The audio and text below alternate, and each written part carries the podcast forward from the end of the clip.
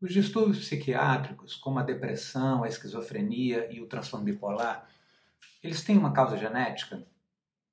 Essa é uma pergunta que eu escuto sempre de meus pacientes no consultório e uh, se fala muito sobre isso.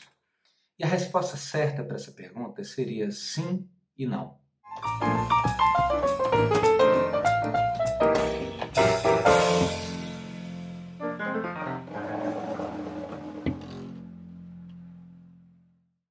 Esse vídeo é o primeiro de uma série de três vídeos que eu vou fazer aqui para discutir um pouco como é que as descobertas mais recentes da genética têm nos levado a caminhos inesperados que nos fazem repensar a maneira como a gente é, estabelece as classificações diagnósticas em psiquiatria.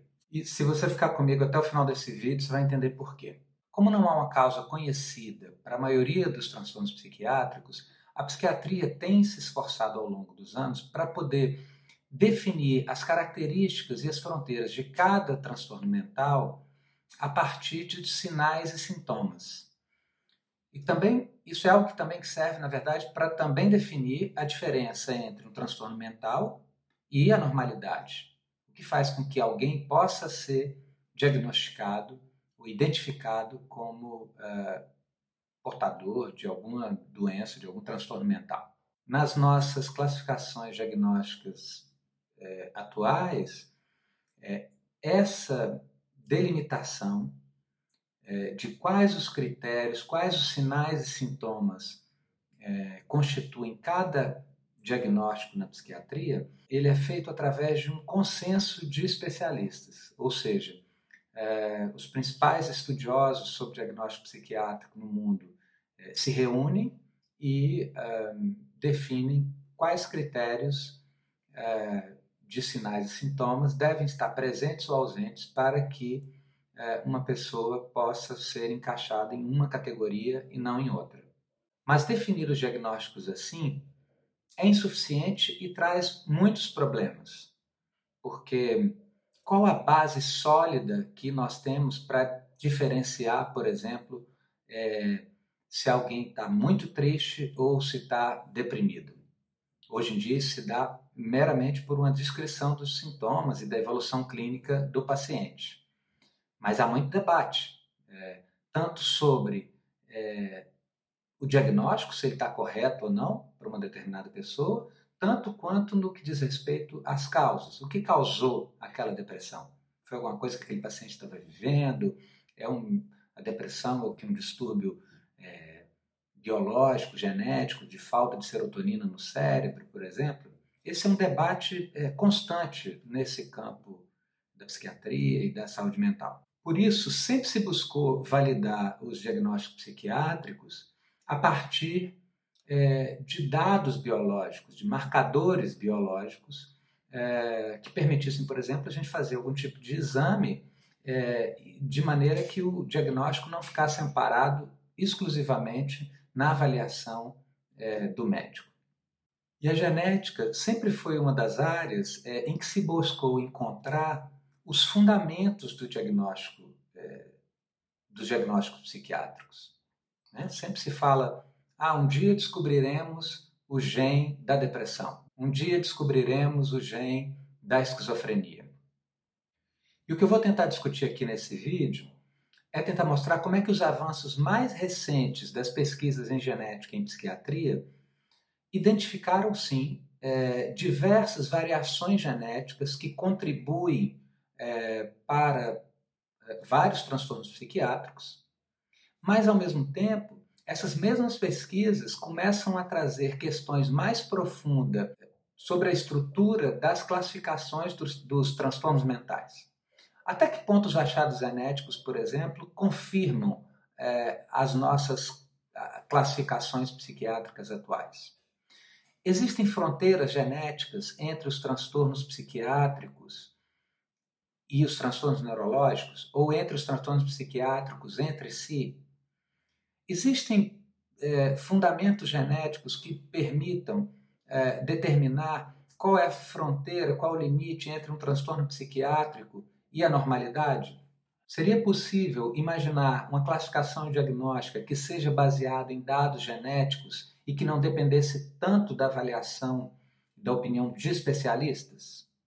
A quinta edição do Manual de Diagnóstico e Estatística dos Transtornos Mentais, é, publicado pela Associação Americana de Psiquiatria, é a atualização mais recente desse sistema de classificação diagnóstica, que é o mais usado é, no mundo todo.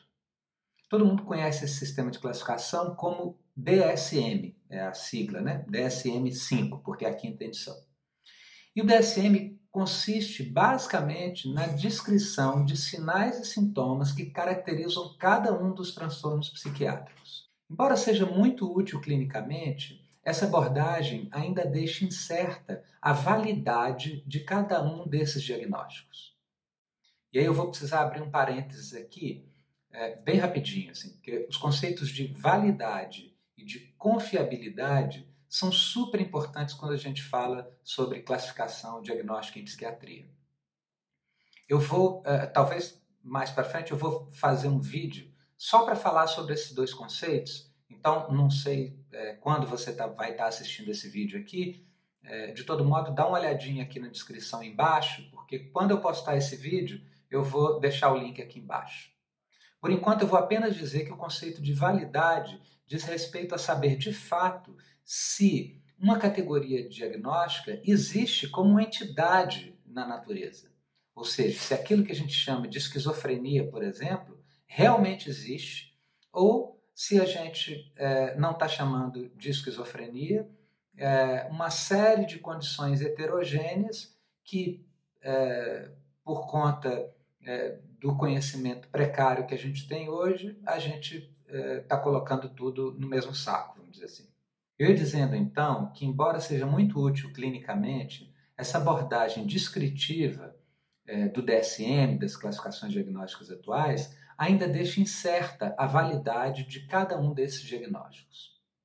E evidências crescentes advindas das pesquisas é, genéticas em psiquiatria sugerem que a base genética subjacente, na verdade, não corrobora é, as separações diagnósticas que a gente tem hoje. Mas antes eu preciso falar um pouquinho sobre a história das pesquisas genéticas em psiquiatria. A observação de que alguns transtornos psiquiátricos é, ocorrem mais frequentemente em determinadas famílias é muito antiga na psiquiatria. Mas a, a, genética psiquiátrica, enquanto uma disciplina científica, surgiu mesmo no século XX. Né? O primeiro estudo importante sobre agregação familiar em distúrbios psiquiátricos surgiu em 1916. Depois vieram estudos com gêmeos, em 1928, e é, estudos de adoção é, a partir de 1966. Eu vou tomar como exemplo aqui a esquizofrenia. As pesquisas de agregação familiar sempre demonstraram uma incidência é, significativamente maior de esquizofrenia em familiares de pacientes esquizofrênicos, é, se comparados com a população é, em geral. Além disso, esses estudos é, mostram que quanto mais próximo o grau de parentesco, maior é a chance de alguém que seja um parente de alguém esquizofrênico também ter esquizofrenia. Ou seja, pais, filhos, irmãos de esquizofrênicos têm uma chance muito maior de ter esquizofrenia do que parentes um pouco mais distantes. No entanto, havia uma objeção importante quanto a esses estudos é, iniciais, que era o seguinte: o fato de haver uma agregação familiar, ou seja, o fato, por exemplo, da esquizofrenia ocorrer com mais frequência em determinadas famílias, por si só não prova que exista algum fator genético é, que seja responsável por isso. Porque se poderia pensar, por exemplo, que a esquizofrenia ocorre com mais frequência nessas famílias, porque seriam famílias disfuncionais ou famílias adoecedoras, vamos dizer assim, né? um ambiente familiar adoecedor que favoreceria uh, o surgimento da esquizofrenia. É, daí a importância dos estudos de adoção, cujo primeiro foi esse que eu mencionei em 1966. Esse estudo avaliou filhos de mães esquizofrênicas é, que nasceram num hospital é, psiquiátrico em Oregon, nos Estados Unidos. Ou seja, as mães eram pacientes psiquiátricas com esquizofrenia que estavam internadas no hospital e é, tiveram filhos. É, e esses filhos, por conta de políticas locais, eles foram entregues para adoção. Então, eles tiveram uma convivência mínima de pouquíssimos dias com essas mães é, e foram é, entregues para adoção e criados por outras famílias. Então, os pesquisadores, é, como tinham esses registros, eles puderam acompanhar ao longo da vida é, esses filhos e puderam observar, comparando com o grupo controle, se a incidência de esquizofrenia era maior ou menor é, nesses é, filhos. E assim eles conseguiram demonstrar isso, que existia é, uma incidência muito maior é, de esquizofrenia nos filhos de mães esquizofrênicas do que na população em geral, é, mesmo quando esses filhos eram criados em outros ambientes familiares. Outros estudos replicaram esse mesmo tipo de metodologia e tiveram resultados semelhantes, mostrando que havia de fato um agregamento familiar na esquizofrenia que não podia ser explicado é, por razões é, de constituição familiar, mas sim é, que teriam uma origem hereditária. Por exemplo, a chance que alguém que não tem nenhum familiar é, tem de ter esquizofrenia é em torno de 0,5 a 1%. No entanto, se um dos pais ou um irmão tem esquizofrenia, a chance é, dessa outra pessoa ter, ou um filho ou um irmão, é, é sobe para cerca de 12 a 15%. Agora, se os dois pais tiverem esquizofrenia, a chance que o filho vai ter de esquizofrenia sobe para 40%. E ainda mais, é, se uh, a chance que um gêmeo monozigote, ou seja, um gêmeo idêntico, é, tem de ter esquizofrenia, caso o irmão dele tenha, é de 46%.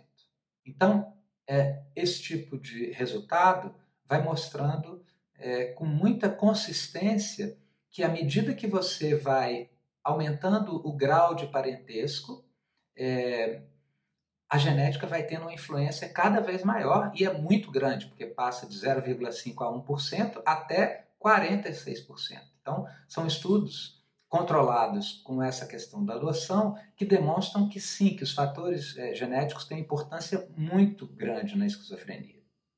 No entanto, eles, esses mesmos estudos também mostram que a genética não é tudo. Por quê? Por exemplo, gêmeos idênticos são clones genéticos. Eles têm exatamente o mesmo material genético. Então, se a genética fosse totalmente determinante, era para a gente encontrar é, uma concordância no diagnóstico de esquizofrenia de 100% entre dois irmãos gêmeos. Então, isso mostra é, que fatores ambientais também têm o mesmo peso da genética é, no desenvolvimento da esquizofrenia. É, seja como algo, como algum fator ambiental que seja necessário para o gene é, se manifestar, ou então algum fator ambiental que proteja é, é, aquela pessoa que tem a carga genética é, suscetível, que tem aquela susceptibilidade genética para a esquizofrenia, é, não desenvolva a esquizofrenia, no caso do irmão não afetado. Mas tem uma outra questão que é muito importante e que surgiu também dessas pesquisas. A questão é a seguinte: será que familiares de uma pessoa afetada com a esquizofrenia, por exemplo, elas têm um risco aumentado de desenvolver apenas a esquizofrenia, ou elas têm um risco aumentado de desenvolver também outras doenças psiquiátricas que, que não são não tem nada a ver, que supostamente não teriam nada a ver com a esquizofrenia. E quando examinados de perto, a maioria desses estudos mostra que não apenas uma doença específica, mas uma série de outros distúrbios psiquiátricos pode estar presentes de uma forma mais frequente em determinadas famílias. Um estudo populacional com gêmeos mostrou, por exemplo, que entre os distúrbios psiquiátricos mais comuns, a gente podia encontrar é, uma estrutura genética de base que refletiria basicamente em duas dimensões. Mostrando que há uma série de fatores genéticos que são compartilhados entre é, diversos diagnósticos. Ou seja, esses resultados é, dos estudos de agregamento familiar é, e de estudos com gêmeos mostram que as influências genéticas na psicopatologia transcendem as nossas fronteiras diagnósticas. Isso tem implicações muito importantes para a maneira como nós pensamos é, as classificações diagnósticas em psiquiatria. Como alguns autores observaram, nossos genes não leram o DSM. Eu vou parar aqui para esse vídeo não ficar muito grande, mas no próximo vídeo eu vou falar como os estudos de genética molecular, que são uma técnica mais moderna de pesquisa em genética, não só corroboram, como ampliam esses achados provenientes dos estudos epidemiológicos que mostram que a genética não respeita as fronteiras diagnósticas das nossas classificações atuais. Então, vem comigo para o próximo vídeo e se você gostou desse vídeo aqui, se inscreve no canal, clica aí no, no sininho para poder ser avisado a cada vez que eu é, colocar aqui um vídeo novo e uh, dá um like também, se quiser, pode ser bom. E é, se você tiver alguma pergunta ou algum comentário a fazer sobre alguma coisa que, que eu falei aqui nesse vídeo, é, coloca aí embaixo que a gente é, conversa um pouquinho, tá bom? Então é isso, um abraço e até a próxima.